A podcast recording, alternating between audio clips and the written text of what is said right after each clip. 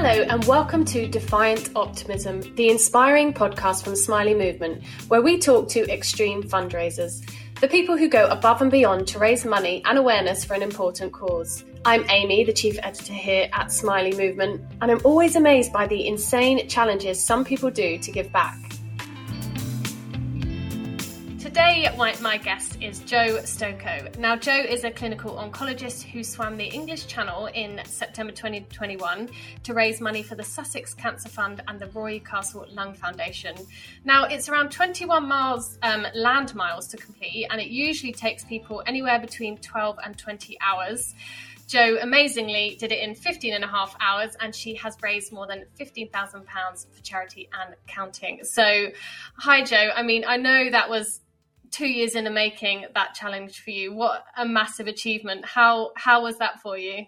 Yeah it's still sinking in to be honest. I mean it's just two months since i did it and um i still can't quite believe i did it because i wouldn't describe myself as a sporty person. Um i've always loved swimming and yeah it came out of having done other swims. Um but yes i it's i think it's going to take a while to sink in I mean, swimming the English Channel is no easy challenge, is it? And I've read a lot about it. I've heard about it. Um, it's not something as simple as saying, I want to swim the English Channel on this day. I'm going to go and do it. So, can you tell us a bit about what goes into um, a fundraising challenge like this? Yes, to swim the Channel, English Channel, um, you have to do it with a registered boat, a pilot boat. So, most people book their boats two, three years, maybe longer in advance when you have the thought, oh, I quite like to swim the English Channel, um, you do you have to train for it for quite a while anyway. So actually booking it two, three years in advance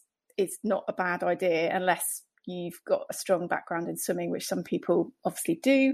But a lot of people are just normal people like me who think, oh, I quite like to try something as crazy as that. Um, so yeah, so I started off with small swims um, and sort of built up over two years. Um, to, to eventually do it. And yes, uh, uh, the actual day you, you, you don't know exactly when you go. You book a week, so that all the swims go on neap tide. So if you know anything about tides, spring tides you have high high tides and low low tides. There's more shift of water. And neap tide there's less shift.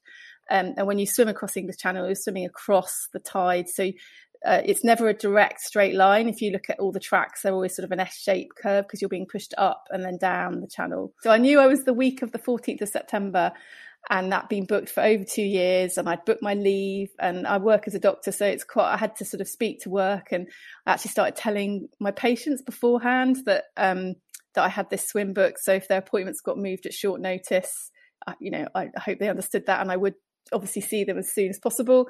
And they were all lovely and understanding about that. Um, because equally, if it, I kept saying to my pilot, if you get an earlier window, I, I can go. Because my big fear was not going at all. Um, and that does happen. And it happened this year to quite a lot of swimmers because the weather in August wasn't very good, and August is usually the best month to go. So, uh, and the, yeah, the week before, I just woke up every morning feeling like I was going to do an exam, and I couldn't eat breakfast till sort of 10, 11 a.m. Just felt sick. So, when I got the call on the six o'clock the night before to meet at Dover at half five in the morning, um, I just felt this overwhelming sense of relief, really, of oh, okay, brilliant, I I can swim. so the next day, the swim happened, and I just wanted to talk a bit about the actual reality of the swim because for 15 and a half hours you were in the water. No no land nearby to have a little rest. You were in the water. That must have been well, cold. Yeah, no the, the, yeah. Yes, I mean um, the best time. I mean September, the water's sort of at its warmest. I think it was about seventeen to eighteen degrees when I did it, so quite warm, um, relatively. Um, so yeah, it is different, I guess, to sort of running events because if you are running a marathon, you can choose to stop and walk or something. But when you're swimming, uh, if you stop, you get drift. You drift with the currents or the tides. You you know you can't you can't if you stop, you have to tread water. Although salt water is quite buoyant, so you're using up energy. So actually, all you can do is is just keep swimming, which is so yeah, it is um yeah, and and when you when you start, you I think I guess with like any long event that you do at the beginning, you have all sorts of things going through your head, and um, all the what ifs and things, but you very quickly settle into a rhythm. And then after a few hours, you're actually just in autopilot. Um, and and I was very much you know of the mindset I'm swimming to France. It's very different to a training swim when you're sort of thinking I've got to do so many hours, or yeah, you're thinking about doing the shopping or what you've got to do at home. You know, on the actual day, you're thinking, right, this is it. I've got to get to France. And how did your mind change during those 15 hours? So I can imagine at the beginning it was exciting you had the adrenaline of finally actually doing it after all the training to how was it near the middle and and then finally coming to the end what sort of went through your brain i can imagine it was a bit of a roller yeah it was and i have to say i guess although it's a solo event it is very much a team event so i had crew um, so i had two friends uh, well i had four four of my friends crew, crewing as well as the boat crew. Uh, so Fiona and Roy had both swum the channel before. My friend Rolf that I swim with in Brighton, and my brother Rue. Um, and they're a big part of keeping you going. Um, so during the swim, uh, you know, I started off and I had like a feeding plan of sort of I want to be fed every hour. So actually, one thing you get taught in training is you just swim to the next feed. You don't actually think how long you're going to be swimming for. Um, and you're always told never ask how long you've been in the water or how long you've got to go because if you feel you can still keep putting one arm in front of the other, then you just keep going. So um, my crew were great. Every now and again, um, a, a, few times Fiona got in and swam with me. Um, the, the, support swimmers allowed to swim behind you or alongside you. They're not allowed to pace you. But so, so that sort of broke it up. When you got into the shipping lane, you saw the big ships, really big ships. Um, they also had a whiteboard where they put messages on. So my brother was posting on Facebook and Twitter, and my friend Rolf was on Instagram. So I had messages from friends and family, and also they put sort of about how much I'd raised as I went along. So when I broke various barriers, I'm like, oh, this is so that always gave me something different to think about. Um, the difficult bit was at the end. So the last three, three and a half hours, it, it got dark. Um, I knew I knew I'd been in the water for over t- 12 hours because I, I, guess you don't ask the time but you can tell by the moon where the sun sorry moon where the sun is in the sky and then when it gets dark like okay i know i've been swimming for more than 12 hours now because i started at 6.20 so yes yeah, so the last three hours um, suddenly the atmosphere on the boat very much changed. The, the, the way it got windier um, there was more swell. I'd been moved to the other side of the boat to protect me from from the waves a bit um, and the chop um, but they just suddenly started screaming at me, just swim harder, faster, go, Jo, go, go. You've really got to swim, push, push.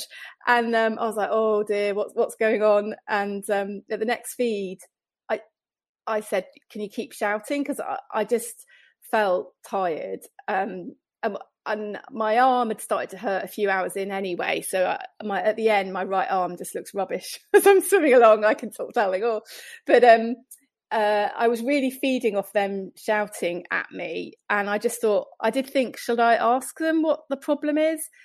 And then I just thought, no, because if I, because my big fear was the swim being stopped uh, because of safety or you're not allowed to land north of Sangatte. And I actually landed at Sangatte. You're not allowed to go into the French shipping lane or land beyond Calais.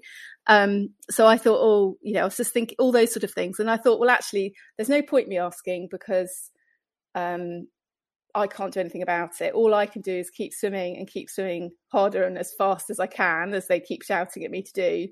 Um, and I don't want to ask them because I don't want them to think that I've got any seed of doubt.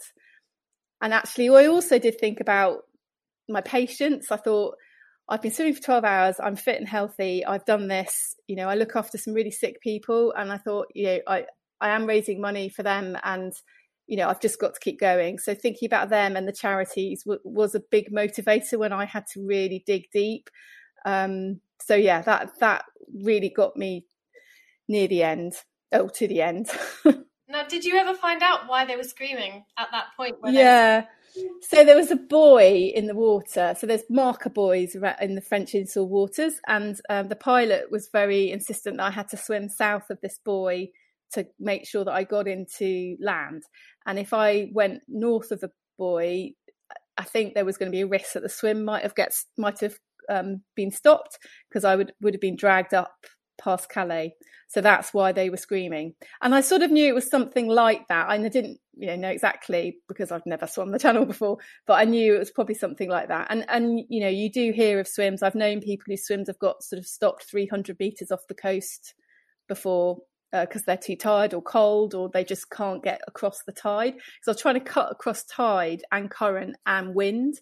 So I had quite a lot against me to, to try and get to land. But thankfully, you managed to do it. So after all that training, the waiting around, you managed to get in the water, um, complete the swim of the English Channel, and I just, I wonder, like, if you could talk a bit about what that meant to you because you raised fifteen thousand pounds for um, two health charities, and you work in the health sector. What was that moment like when you found out how much you'd raised when you knew that you could go back to your patients and say i did it i know. I, it's really overwhelming. And, actually i think i'd hit 8000 pounds on the swim and then i've since raised a lot more after the swim. Um, so it's i feel i guess i feel proud that i did it. I feel very humbled. You know lots of people that i know some of my patients have sponsored me people i know people i don't know. It, it's such a huge sum of money. And i've done other swims before and i've raised a few thousand pounds which is still a lot lot of money. Um the swims like i did the dart 10k and another swim another swim beforehand. And um but this i think because it's a challenge that not many people do it really motivate motivated people to give and also they know what I do. I know I look after lung cancer patients, and you know it, it is a hard it's a hard job at times. It, I love it, but it, it has its challenges. And and I know with the money that's raised, I know with the, the Sussex Cancer Fund is a local charity that supports patients in Sussex where I live. Um, and you see uh, where that money goes. When I did some research when I was training, they they partly funded my MD, and they continue to do that now. So they will have a real impact on on um, patient care um, at, at, all levels. And and then the Roy Castle Lung Cancer Foundation is is a sort of national charity. So I wanted to pick a national charity. It's the only one that focuses on lung cancer solely. Really, it does a lot of um, awareness work about prevention and and well, also spotting the signs of lung cancer early because of the one of the reasons why the outcomes for cancer, lung cancer can be so poor is because people present late with advanced disease. Uh, and we also use the patient leaflets at work, um, and they're really good. And I, I think they're really good. And I think the patients that we give them to find them helpful as well. So, um, yeah, so yeah, it's uh, it sort of makes it worthwhile because it, it is a selfish thing to do to do all the training, and you know it takes up a lot of time. Um, but it's nice to feel that all that effort is going to be put to good use as well. It's it's not just benefited me as on a personal level. Have you spoken to the charities who you fundraised for since, or had any communication about the impact that your money will have?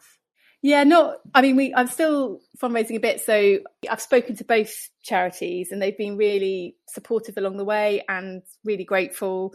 Um, so I, I, don't know exactly where the money will go. Um, I might be able to have a chat with our, our local charity a, a, bit more if, if there's something specific, um, but I haven't explored that yet because I've sort of still, I guess I've still been recovering and try, trying to, yeah, get over it. Um, physically, it also takes it out of you. So someone said that you know you, you'll find you try and do some strenuous exercise and your body won't respond in the same way, and it's right, it it doesn't quite yet, but as I said, I'm I'm no athlete, so um, you know, I've always thought of myself as sort of unfit and and um, yeah, a bit overweight and and people saying you have to change that narrative now and you can't say you're not fit and I'm like, yeah, okay, I guess I must be I must have good good heart and lungs to keep going. So yeah, so I've got to sort of remember that as well. Yeah, well, I was going to say you described yourself as someone who's not very fit. You're not a professional swimmer. You're quite amateur, but you've just gone and swam 15 and a half hours and done the English Channel. So um, what that does say to me is that anyone can achieve something if they put in the prep and the planning and also put their mind to it would you is that something you'd say you had to do to sort of get through from booking this in to actually crossing that finish line yeah absolutely i think um, th- there is a lot of preparation involved. There's no manual to tell you how to train to swim the English Channel. You know, you can print down a chart of how to train to run a marathon. It doesn't exist. All the stuff that you look up online, it just says there's no one size fits all. So um, you sort of have to make it up a bit as you go along and speak to lots of people that have done it before, which is what I did. Trained down in Dover with some people that had swum the channel and also other long swims and just take the bits that you felt were useful for you. Um, I, yeah, I think the you know you do have to build up to sort of longer swims. Um, so, I mean, what did scupper training a bit was lockdown um, over winter because the winter I was planning to do sort of speed work in the pool um, and drills and things, which of course the pools were shut for a few months. So I kept swimming in the sea and temperatures got sort of below seven, six degrees. I was swimming up to an hour. It was really ridiculous temperatures. Um, but just so that I could keep swimming, as well as doing land based strengthening work and things. Um, so you just have to listen. I guess what it's taught me is you sort of do, there isn't a one size fits all. You do have to listen to your body, um, but equally you have to push your body. Your mind can take you to places that you're you don't think you can and lots of people say the channel sort of 80% mental 20% physical is um, i don't I, I still think you've still got to obviously be physically fit. You've got to put the hours in um, because your body has to be able to respond to swimming for 12 plus hours. And the longest training swim I did was a 10 hour swim in July. Um, so, but you know, then after that, sort of six hour swims, which you, you have to do a six hour qualifying swim below 16 degrees um, to with all your registration documents. And it gets, I, I remember joking with friends think, saying that you know six hour swim feels short and you know and a one hour swim's nothing. And you know and, and that's you know even now like I've I, I've said to people oh, I've just done a 2k swim in the pool and and and for most people that would be quite a, a normal significant workout and you just like oh it's just 2k so yeah so your point of reference just shifts. But yeah you and I think the training does help. So it, they say about training you know, in bad conditions when it's wet and cold, um, so that you get used to feeling uncomfortable. Because obviously, on the big day, you're going to feel uncomfortable. Um, so I think all of that's really important, and also that you do have to start off thinking you, you could do it. I think you know I did go through a period in around July time, actually, early August, of thinking, oh, I don't know if I'm going to be able to do this. Um, but actually, if you look back at your training and what you've done, and you know the fact that I knew I'd done that ten hour swim, I I could really hold on to that and go, well, okay, you know, that that's a, a really good swim. I felt okay afterwards. Um, so yeah, I've done my best. But yes, I think it does show that if you put your mind to it and you prepare and you have the right people around you, you've got to have friends and family and people that you know want are willing you on and and I, I've never been big on social media, but I did I set up, I joined Facebook, for example, just so that I wasn't missing out on swimming events. And that was, that was only sort of three, four years ago. And then I sort of, amongst swimming friends, showed my training and what I was doing. So a lot of people said it's been really lovely following your journey and seeing you start out with your short swims and then do your longer swims and, you know, all the ups and downs along the way. So that's been, that's been really lovely social media can be great for sort of highlighting these fundraising challenges and letting people follow your journey, like you said. Would you? Were there any other um, ways that you managed, you think, to raise awareness of the charities you were fundraising for, but also the challenge you were doing that other people listening might find helpful? Yeah, so I think um, I guess I I didn't want to put too much pressure on myself. So some people choose to not fundraise because they don't want the added pressure, but actually I found that a motivator. So you know, as I said at the end, I think uh, I I spoke to particularly having say two a couple of charities or one charity they often have links to local media. So i spoke to the lo- my local newspaper um, the charities wrote stories about me on their pages on their websites just to raise awareness. Um, it, where i worked there was posters up all around the cancer centre saying i was going to do my swim. Um, and so i think those those things like on, on my Twitter page, I had my fundraising link at the top. So I think though all those little things really help. And then word of, and then a lot of it is word of mouth, to be honest. Um, I think, and the more people you tell, um, and actually nearer the time as well. And so I think also on the day, my brother was when I was actually doing the challenge, he was giving updates and little videos on Twitter that anyone could see. So actually, him posting stuff really got people um, well really got people hooked on following me and then also donating because because I think what struck well struck me and also struck lots of people is like I started swimming before they went to work and then they got home and I was still swimming and there was this little video clips of me still doing my challenge. Um so you know and and they were just I can't believe she's still swimming. So I think your support crew when you're doing a big event if they are able to publicize it at the time and post clips of what you're doing, I think that does motivate people to give. And then also after the event, people do, when you've completed the challenge, a lot of people, I think, hold, some people hold back to give until after they want to see that you've done it. Um, some people give before you know everyone's different. Um, so i think also posting updates afterwards has has helped. And at work um, on my sign off signature on my email i put my link. Um, so if you use email a lot at work um, put your fundraising link at the bottom of your email. Because um, then again that also caught quite a few people and they're like oh and then they asked me about it and then they donated. So yeah all those yeah. little things help we send so many emails that is such a great tip yeah um, and one thing we ask all the guests on this podcast is it's called defiant optimism. When you hear the phrase defiant optimism, what does that mean to you? I think I, I have thought about this because I don't think I would describe myself as a really optimistic person, but it's about just keep going. And I think, you know, for me, it was just keep swimming. It's about, I guess, in all parts of our lives, we have challenges and, you know, it can seem a little challenge to one person, a big one to the same challenge can be little to one person and a really big thing to another. But it's about the fact that you should keep trying whatever obstacles are in your way. And and if you don't succeed, then try and work out why you didn't succeed and what you can do differently to to get over that hump or or whatever yeah stopped you reach your goal. So I guess that's probably what it means to me. I absolutely love hearing people's definitions because I've asked quite a few people now, and every time someone has like a slightly different but really interesting definition of sort of defiant optimism and being a defiant optimist, and also not necessarily seeing themselves as one, but realizing that everyone around them who has seen the challenge they've done is looking at them thinking, wow, you're amazing.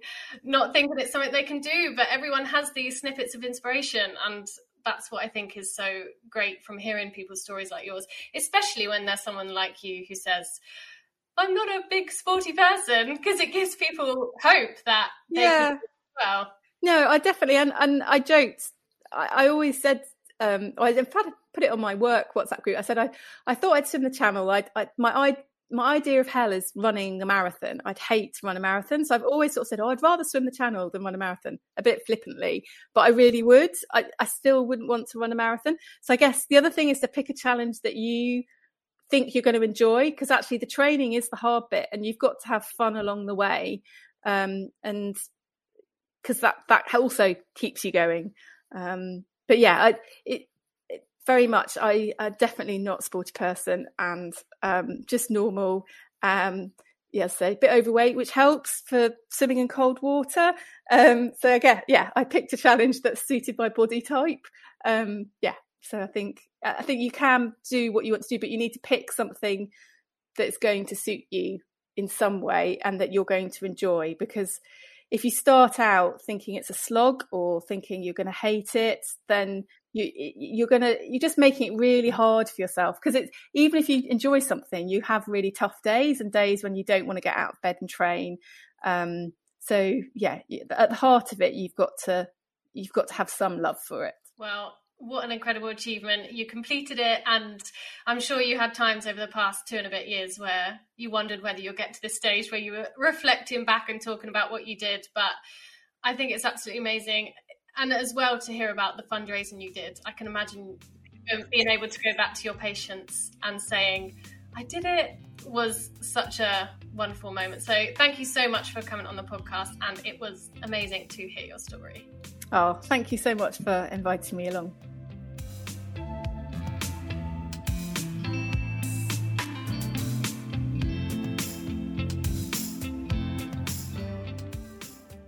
Thank you so much all for listening and hearing from Jo about her incredible English Channel swim. If you enjoyed our conversation and enjoyed listening to the podcast, please do subscribe, rate, and share it with someone else who you think may enjoy it. Or if you're looking for some more positivity, head to our website, smileymovement.org, to get your daily dose of smiley news. Thank you.